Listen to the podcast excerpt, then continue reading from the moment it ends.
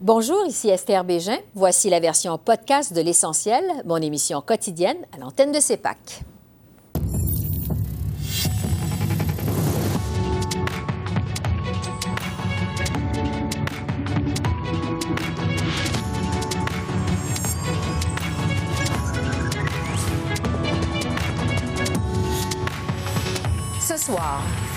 Parlementaire à Ottawa. On dresse le bilan des troupes conservatrices avec Pierre Paulus, lieutenant du Québec.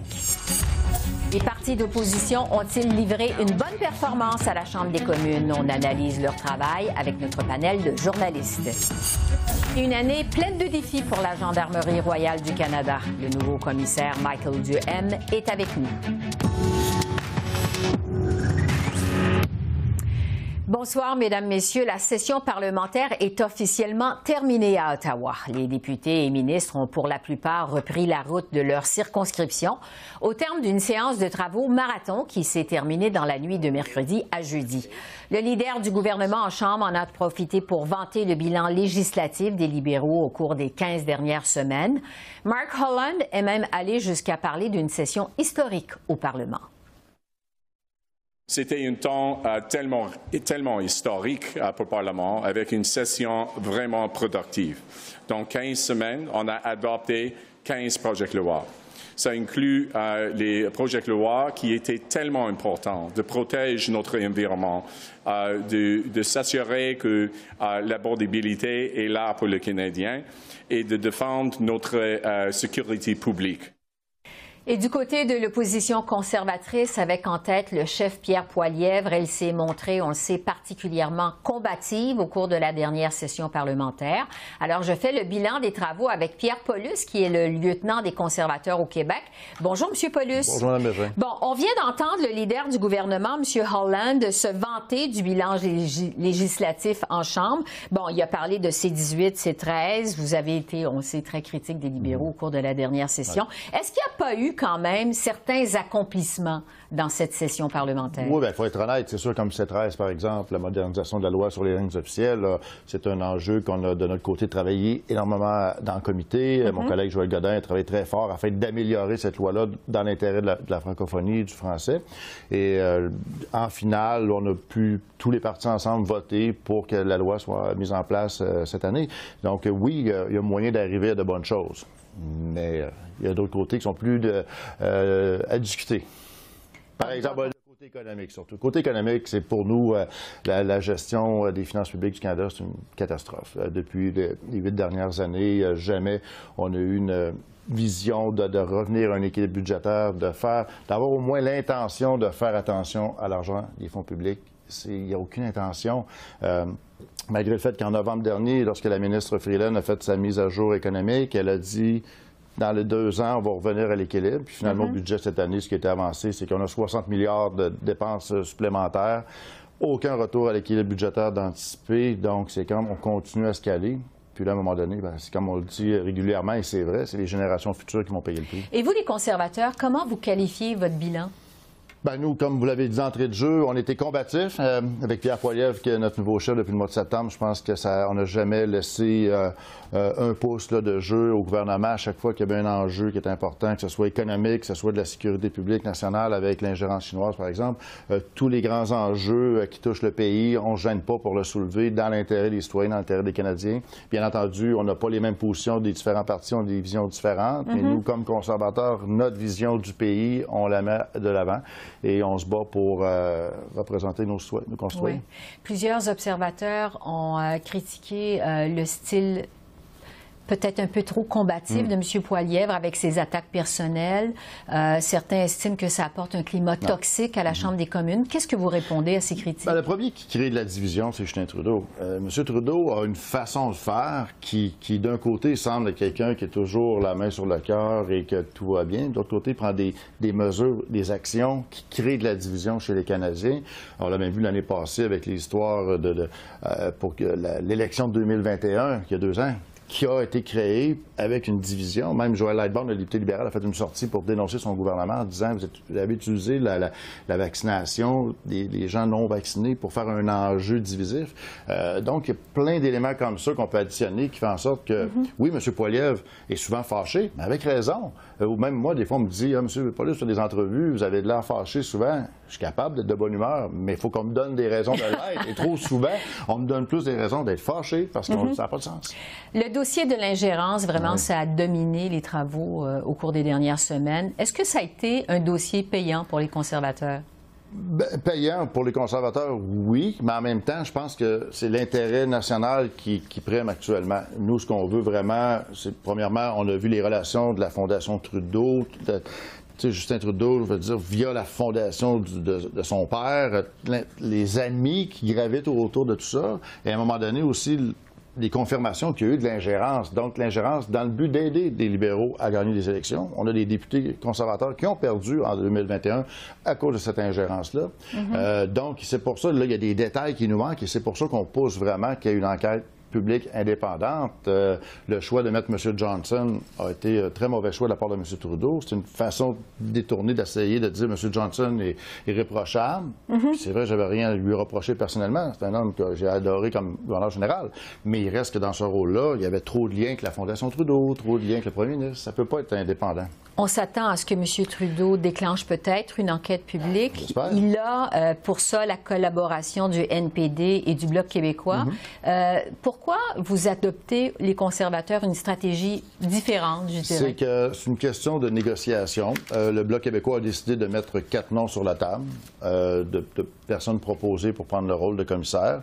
de notre côté, ce qu'on demande, c'est confirmer que vous allez faire une enquête publique indépendante et là, on pourra soumettre les noms qui seront, qui font partie des noms euh, proposés par les différents partis. On pourra choisir mhm. laquelle de ces personnes-là fera la job. Je vais revenir avec vous euh, sur les quatre élections partielles qu'il y a eu euh, au pays lundi. les observateurs ont jugé que c'était décevant pour mhm. les conservateurs. Est-ce que vous jugez de votre côté que les résultats de ces élections-là ont été décevants? C'est des élections qu'il faut prendre, je pense, de façon individuelle. si on prend l'élection, par exemple, à Port Portage, Lisgar, euh, au Manitoba, mhm. c'était vraiment un combat contre Maxime Bernier. Donc, cette élection-là était vraiment euh, différente parce que c'est Maxime Bernier qui voulait prendre ce comté-là, puis nous, on avait un combat à faire là-bas qui était différent de celui qui était à Oxford, en Ontario. Euh, donc, il faut l'analyser de façon individuelle. Euh, et, à la fin, on a battu de façon décisive Maxime Bernier, alors qu'il pensait gagner. Mm-hmm. On a gagné Oxford également. Euh, Westmont NDG, c'est un comté libéral depuis toujours. Je veux dire, nos, chiffres sont similaires à ce qu'on a à chaque élection. Il n'y a pas d'enjeu là. Mais quand même, bon, on parlait d'entrée de jeu du style mm-hmm combatif de M. Poiliev. Est-ce que vous pensez qu'il va devoir apporter des ajustements à son style? Ben, moi, je pense que M. Poiliev, euh, je pense que le, le sait également, c'est que le combat qu'on fait tous les jours à la Chambre des communes, c'est un combat de de, contact entre politiciens. Euh, ça, donne des images euh, aux nouvelles qui sont du côté euh, de l'opposition plus agressive. Mais lorsqu'on est sur le terrain, Pierre Poilievre, c'est quelqu'un qui est proche des gens. On le voit quand on, regarde les médias sociaux, les rassemblements, il y a des milliers de personnes, des gens qui vont vers lui, qui ont le goût de le voir, sont de bonne humeur. C'est que c'est de Pierre Poilievre aussi que les gens doivent connaître. Et ça, ben, cet été, ça va permettre de d'oublier les travaux de la Chambre, les mhm. combats politiques de la Chambre des communes et aller sur le terrain rencontrer les citoyens, des Canadiens qui, à chaque fois, euh, ont, un, contact avec lui, l'adorent. Oui. Euh, ça m'amène à vous amener euh, à, vous parler justement du congrès mhm. des conservateurs qui va être organisé, donc qui va se tenir au, début du mois de septembre à Québec. Vous êtes le lieutenant du Québec. Qu'est-ce que vous espérez Qu'est-ce que vous visez avec ce congrès-là? Quel message vous voulez envoyer? Ben, comme chaque congrès, c'est un grand rassemblement de conservateurs du pays. Euh, puis là, ben, c'est à Québec. Je viens de Québec. Donc, pour moi, c'est un honneur de recevoir euh, tous les, membres, euh, les délégués de partout au Canada. Et le message aussi, comme conservateur, c'est de démontrer, en étant à Québec, que les conservateurs aussi, on a notre place au Québec. Et trop souvent, dans la moi, je suis élu dans la région de Québec, mes collègues sur la rive sud, ça va bien. Mm-hmm. Mais lorsqu'on sort, dépasse les frontières de Trois-Rivières, on dirait que les conservateurs, on est on est moins connus ou reconnus. Donc, pour nous, d'être au Québec, c'est un message aussi à tous les Québécois de voir qu'on est le parti On sait que M. Poilievre a des défis au Québec. Euh, qu'est-ce qu'il va devoir faire pour peut-être faire des gains, justement, au Québec? Bien, les Québécois, on est des grands euh, sensibles. On est sensibles, on a, on a besoin de toucher la fibre, la petite fibre interne, là, parce que souvent, on l'a vu à l'époque avec Jack Layton en 2011. M. Layton, qui était du NPD, a a fait une razzia au Québec parce que les gens ont aimé le bon Jack. C'est le mhm. côté émotif des Québécois. Le lendemain de l'élection, je m'en souviens, j'étais candidat, les gens ont dit pourquoi on a voté pour l'NPD, c'est quoi ça l'NPD? Bon, nous, de notre côté, on veut que les gens sachent c'est quoi être conservateur? Et de connaître Pierre Poilievre, savoir que c'est un homme qui est là pour se battre pour les citoyens. Lui, vraiment, le citoyen, le payeur de taxes, la, mère monoparentale, c'est son, son combat de tous les jours et c'est ça que les gens doivent comprendre et connaître de lui au Québec. Pierre Paulus, lieutenant des conservateurs au Québec, merci beaucoup. Merci, Mme Merci.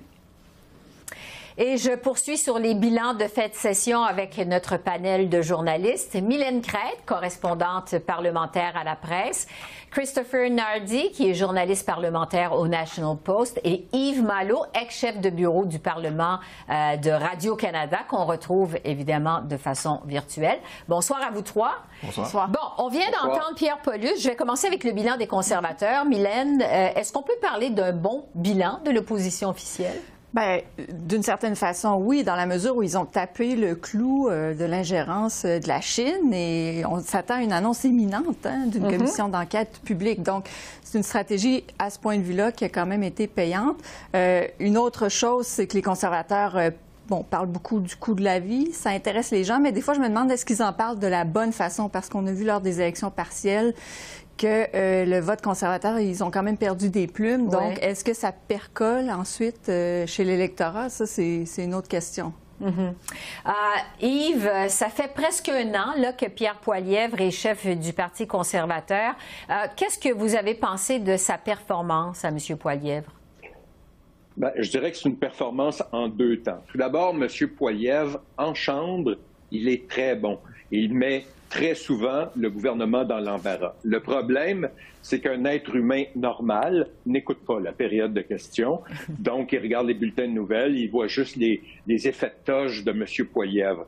Le problème avec M. Poilièvre, c'est euh, tout le reste, c'est qu'il se comporte toujours comme quelqu'un euh, qui est dans la course à la direction du Parti conservateur. On a l'impression qu'il ne s'adresse qu'à sa base. Il boude encore largement les grands médias nationaux, ce qui fait que les gens le connaissent encore très peu. Et le côté de lui qu'ils connaissent, c'est son côté hargneux, bagarreur, qui est euh, rarement un ton très premier ministrable. Alors, les libéraux se frottent les mains parce que malgré une année horrible, ils s'en sont quand même relativement bien sortis. Et ça, c'est en partie à cause de M. Poilier. Bon, euh, parce que euh, le dossier qui a dominé au cours des dernières semaines, c'est quand même l'ingérence. On a beaucoup entendu parler aussi du dossier Bernardo. Est-ce que, Christopher, vous pensez que M. Poiliev a tiré profit de ces dossiers-là? Bien, on pourrait dire que oui, dans la mesure qu'on en a parlé pendant tellement longtemps et que finalement c'était un autre scandale libéral. Mais est-ce qu'il en a tiré profit dans les sondages et même dans les partiels qu'on vient de voir la semaine passée? Bien, la réponse, c'est non. J'ai regardé un sondage léger un peu plus tôt ce mois-ci où les libéraux avaient une légère avance toujours sur M. Poiliev quand on passe six mois sur la défensive, comme les libéraux viennent de faire, on s'attendrait à ce que surtout un nouveau chef d'un grand parti d'opposition puisse prendre le contrôle et du narratif et des sondages, ce qui n'est évidemment pas le cas. Et on le sait, la semaine passée, dans les quatre partiels, mais M. Poiliev a perdu du terrain. Pas perdu de siège, mais dans les votes, a perdu un peu de terrain. Donc, c'est sûr que ça doit inquiéter quand un gouvernement sur la défensive et tu n'es pas capable de prendre les dessous. Bien, je pense qu'ils vont passer un peu de temps, son équipe, cet été, à réévaluer comment est-ce qu'on fait campagne, quel message est-ce qu'on pousse et surtout comment est-ce qu'on communique avec ces groupes? On sait les jeunes, par exemple, les femmes particulièrement. Mm-hmm sont des endroits qui ne sont pas attirés par M. Poilievre. Comment est-ce qu'on va combler ce gouffre-là dans l'espoir d'éventuellement former le oui, gouvernement? Donc, des réajustements à prévoir pour M. Euh, Poilievre. On va faire le bilan du Bloc québécois, bon, parce que ce qui a marqué la session, c'est euh, en fait le retour de l'alliance du Bloc avec le Parti québécois. Euh, on était habitué de voir M. Blanchette collaborer davantage avec le gouvernement Legault à Québec. Finalement, c'est le retour avec de l'alliance avec Paul Saint-Pierre Plamondon. Euh, Mylène, est-ce que c'est une stratégie payante pour le Bloc québécois? Bien, ça l'est certainement, en tout cas pour les militants, parce que souvenez-vous des grands déchirements à l'époque de Martine Ouellette. On avait tous les déchirements entre les, indépendantistes, les défenseurs. Euh, euh, les défenseurs là, de ce qui était bon pour le Québec. Et puis, euh, je pense que c'est une façon pour le, parti de mettre ça derrière lui une bonne fois pour toutes. Euh, cela dit, il y a quand même eu quelques petits accrochages avec le gouvernement Legault, notamment sur la réforme de la loi sur les langues officielles, où le gouvernement du Québec a conclu une entente avec la ministre Petitpas-Taylor pour amender le projet de loi et ça allait. Le bloc aurait voulu que ça aille beaucoup plus loin et puis mhm. ça s'est fait un petit peu euh, bon dans le dos de ce parti-là qui dit représenter les intérêts du Québec. Donc, euh, donc euh, disons que c'est pas ils sont pas toujours au diapason. En tout cas, ils l'ont pas été au cours des derniers mois. Oui, c'est ça. Yves, comment vous, de votre côté, vous qualifiez la performance du chef Yves-François Blanchette? Très correct, en fait. ils ont fait un travail d'opposition très correct et ce n'était pas que M. Blanchet. Il y a plusieurs euh, de ces députés euh, qui, qui, ont pris du galon. Et euh, le, Bloc québécois est dans une position excessivement enviable parce que au Québec, les gens semblent très peu enclins à voter pour le Parti conservateur. Le NPD a perdu beaucoup de lustre avec cette, cette association avec le Parti libéral. Alors, le Bloc québécois, on a l'impression qu'il représente euh, tout, euh, toute l'opposition à M. Trudeau au Québec. Alors, c'est une position enviable. Ils n'ont qu'à se dire euh, ceux et celles qui représenteront l'opposition à Justin Trudeau et euh, tout va bien de ce côté-là. Vraiment, le Bloc québécois est dans une excellente position. Hmm. Christopher, qu'est-ce que vous en pensez? Bien, je pense que euh, après Yves, euh, avoir dit qu'ils sont dans une excellente position, je, je, suis pas mal d'accord. Ils ont le beau jeu quand même. Hein? Ils n'ont qu'à représenter le Québec dans un Parlement qui a tout un, un Parlement libéral, un gouvernement libéral qui a tout avantage à vouloir plaire au Québec. Et on l'a vu pendant cette session-ci, un rapprochement quand même entre les libéraux et M. Legault qui était amené à couteau tiré il y a eu cette entente sur les transferts en santé. Et j'ai été même étonné un peu de voir M. Mhm. Blanchet lancer des barbes envers M. Legault. Un éloignement après, ça a été vraiment collé à lui en 2019 et même à la limite en 2021. Alors, je pense que M. Blanchet voit peut-être que cette alliance entre M. Legault et M. Trudeau, cette, cette amélioration de la relation pourrait lui nuire et il cherche justement à continuer à se développer un peu sa propre marque, sa incidemment se rapproche au Parti québécois, mais on va voir si ça pourrait lui faire mal ou pas aux prochaines élections fédérales. Oui. À suivre.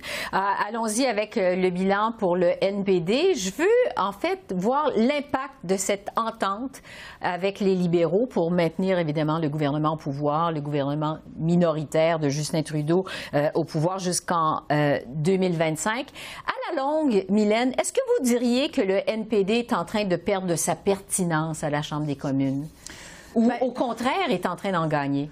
eux vous diraient le contraire, hein, qui, mhm. sont en train d'en gagner. Euh, c'est sûr qu'ils multiplient les communiqués de presse pour dire nous avons poussé le gouvernement à faire ceci, à faire cela.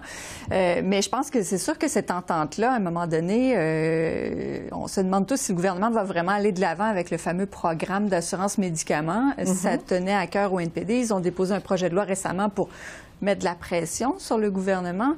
Donc, moi, je pense que c'est plus là-dessus que va se jouer la, pérennité de cette entente-là. Oui. Yves? Euh, vous savez, je vois déjà la prochaine campagne électorale des libéraux où ils vont dire, euh, ils vont prendre le crédit de toutes les mesures qui ont été adoptées dans cette alliance-là et vont dire aux gens, euh, vous avez peur de Pierre Poilievre, alors ne votez pas pour le NPD, ceux qui sont néo-démocrates, venez de notre côté et vous serez assuré que Pierre Poilievre ne sera pas élu. Autrement dit, le NPD s'est tellement effacé depuis euh, un an ou deux mhm. euh, qu'on a euh, parfois l'impression qu'il n'existe pas ou n'existe que pour le programme d'assurance dentaire ou assurance médicale. Alors, c'est une drôle de stratégie à mon avis. Hmm. Christopher, vous semblez d'accord avec ça? Oui, et d'ailleurs, j'ai repensé à la soirée électorale en 2021. Meeting à Burnaby avait perdu un peu de galon. On avait parlé de lui potentiellement comme remplaçant de Trudeau à un moment donné pendant les élections. Évidemment, ça s'est pas donné.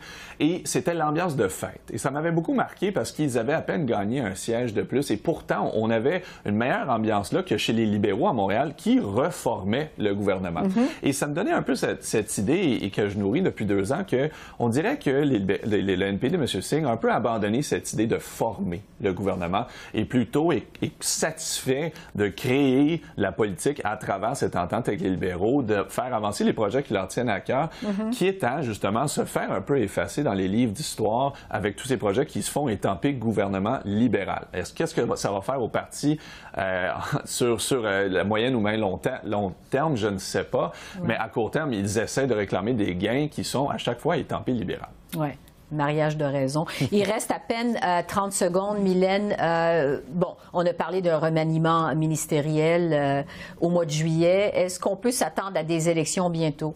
Mais ça, c'est la question, la question qui tue. Hein? On se mm-hmm. demande tous, est-ce que ce sera en 2024, au printemps, peut-être à l'automne? Tout le monde se pose la question, mais c'est sûr que c'est ça. On s'attend à ce qu'il y ait un remaniement, qu'il y ait des des ministères qui changent de main, euh, peut-être des gens avec un profil euh, qui vont changer, justement, mm-hmm. avoir un profil un petit peu plus rehaussé, mais c'est sûr que ça annonce peut-être euh, éventuellement une élection, mais la date, là, je pourrais pas vous le dire. Oui, ça, c'est évidemment, c'est la question qui tue, effectivement. Mylène, Yves, Christopher, merci. Merci. Je vous souhaite un excellent été. Vraiment, passez une très belle saison estivale. Merci d'avoir été, été, avec nous. Merci, au revoir. Au revoir. Merci. Au revoir. C'est l'heure aussi des bilans pour la Gendarmerie royale du Canada qui a subi de profonds bouleversements au cours de la dernière année. Il y a eu bien sûr le rapport de la commission d'enquête sur la tuerie de Port-Capic euh, qui a ébranlé le corps de police. Il y a eu aussi le départ à la retraite de la commissaire Brenda Lockey. Alors pour en discuter, je retrouve le nouveau commissaire euh, de la GRC, Michael Duhem. Bonsoir, monsieur le commissaire. Bonsoir Esther. Selon plusieurs observateurs, euh, l'un de vos plus grands défis va être finalement de changer la culture de la GRC et ce dès le départ, euh, c'est-à-dire à, l'école même de la Gendarmerie royale du Canada. Il faut dire que le bilan de l'ensemble de la GRC est quand même accablant. Il y a plus de 2300 personnes qui ont poursuivi le corps de police euh, pour du harcèlement sexuel ou encore de la discrimination fondée sur le genre. Qu'est-ce qui peut être fait pour redresser justement la situation, redresser la barre? Bon, euh, merci Esther pour la question. Dans un premier temps, comme vous le savez, cette année, la GRC célèbre son 150e anniversaire. Et puis, euh, je dis tout le temps aux gens, lorsque je rencontre, il ne faut pas oublier le passé et réfléchir du passé et apprendre du passé afin qu'on puisse paver pour le futur de l'organisation. Euh, la question de culture en était une qui, qui est présente depuis plusieurs années. Euh, vous devez comprendre qu'on est 30 000 employés et plus dans l'organisation. Changer une culture est parfois euh, un défi. Euh, on vient de renouveler, si vous voulez, les, valeurs fondamentales de l'organisation. Et puis, il faut, il faut, si on veut amener des changements positifs à l'organisation, il faut chacun des employés, peu importe le rang qu'ils ont, de s'assurer qu'on se tient tous imputables les uns et les autres, qu'on soit en ligne avec les valeurs fondamentales de l'organisation. Oui. Euh, revenons sur la commission justement de la tuerie euh, de masse à Port-à-Pic en Nouvelle-Écosse. Bon, on le sait, il y a eu 130 recommandations qui ont été formulées. Euh, la commission a parlé d'une culture toxique à la GRC qui vous empêche d'apprendre de vos erreurs. L'ancienne commissaire, Madame Loki, avait dit que la GRC doit se moderniser et devenir plus transparente. Est-ce qu'il y a eu des progrès qui ont été faits depuis le, le rapport de cette commission sur la tuerie de Port-à-Pic? Oui, merci Esther. Bien entendu, il y a du progrès qui s'est fait. Puis c'est important de noter que le progrès ne s'est pas fait suite au dépôt du rapport, mais également euh, durant la commission d'enquête comme telle, il y a eu des changements qui ont été faits euh, par rapport euh, aux alertes au niveau provincial qui se faisaient à l'époque. Maintenant, c'est une pratique qui se fait au niveau national, qui ont appris. Puis d'ailleurs, la Nouvelle-Écosse l'avait utilisé, les premiers à l'utiliser après l'événement tragique. je tiens à, préciser une chose au niveau de la, toxicité que vous avez mentionnée. C'est mm-hmm. L'organisation, et puis ça a sorti dans le rapport, antérieurement, lorsqu'il y avait une commission d'enquête, l'organisation euh, faisait du mieux qu'elle pouvait avec les ressources qu'elle avait pour adresser les, euh, recommandations, si vous voulez. Mais lacune, une des lacunes de l'organisation, c'est qu'il n'y avait pas de suivi après un an, deux ans. Ce qu'on a fait euh, depuis plusieurs mois, on a créé une nouvelle unité qui s'appelle la réforme et l'imputabilité. Et cette unité-là est une structure permanente qui a la responsabilité de euh, gérer, si vous voulez, et actionner tout ce qui est par rapport à les recommandations euh, de la dernière commission, mais également de faire les liens avec les anciennes euh, révisions ou commissions qui ont été faites. Et puis par la suite, c'est s'assurer le suivi année par année que les choses qui ont été mises en place sont encore en place. Oui, mais est-ce que vous vous êtes fixé des objectifs, des échéanciers pour atteindre vos objectifs? Effectivement, Esther, on a passé à travers les 130 recommandations. Et je crois qu'il c'est approximativement 52 qui sont euh, directement de, notre contrôle, si vous voulez. Et la balance, c'est qu'on participe activement avec euh, d'autres partenaires, dont, euh, la sécurité publique ainsi que la province. Donc oui, il y a du travail qui se fait à cet effet-là. Et vous allez voir éventuellement dans un cours rapproché, dans un, dans un, dans, bientôt, du progrès sur certaines des initiatives. Bon, euh, parlons des relations entre le gouvernement fédéral et la GRC. On se rappelle qu'il y avait eu des allégations d'ingérence politique dans l'enquête sur la tuerie de Portapic. Euh, Madame Loki avait affirmé qu'il est temps de mettre en place des dispositifs de sécurité entre la GRC et le gouvernement à Ottawa pour éviter justement ce genre d'allégations. Euh, qu'est-ce qui a été fait de ce côté-là? Bon, je dirais dans un premier temps, à, mon niveau, avant d'accepter ce poste, j'étais sous-commissaire de la police fédérale et j'avais, je traitais régulièrement avec euh, le ministre et, d'autres, euh, d'autres ministres d'ailleurs, sur certains dossiers.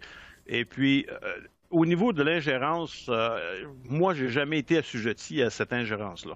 je ne peux pas parler pour mes prédécesseurs, mm-hmm. mais je pense que s'il y a des questionnements au niveau de la population, au niveau de l'ingérence politique, euh, regarde, tout processus transparent qui pourrait améliorer, qui pourrait améliorer l'efficacité ou la transparence afin que les gens euh, euh, le voient, que c'est, transparent ce qu'on fait et puis qu'il n'y a pas d'ingérence. je suis la bienvenue. On, peut travailler pour ça, pour trouver les, les différents processus qu'on pourrait mettre en place. Mais concrètement, est-ce qu'il y a eu déjà des processus mis en place? Euh, moi, je vous dirais de mon expérience, et puis je suis dans la chaise depuis trois mois, et puis antérieurement, j'étais deux ans et plus dans la chaise.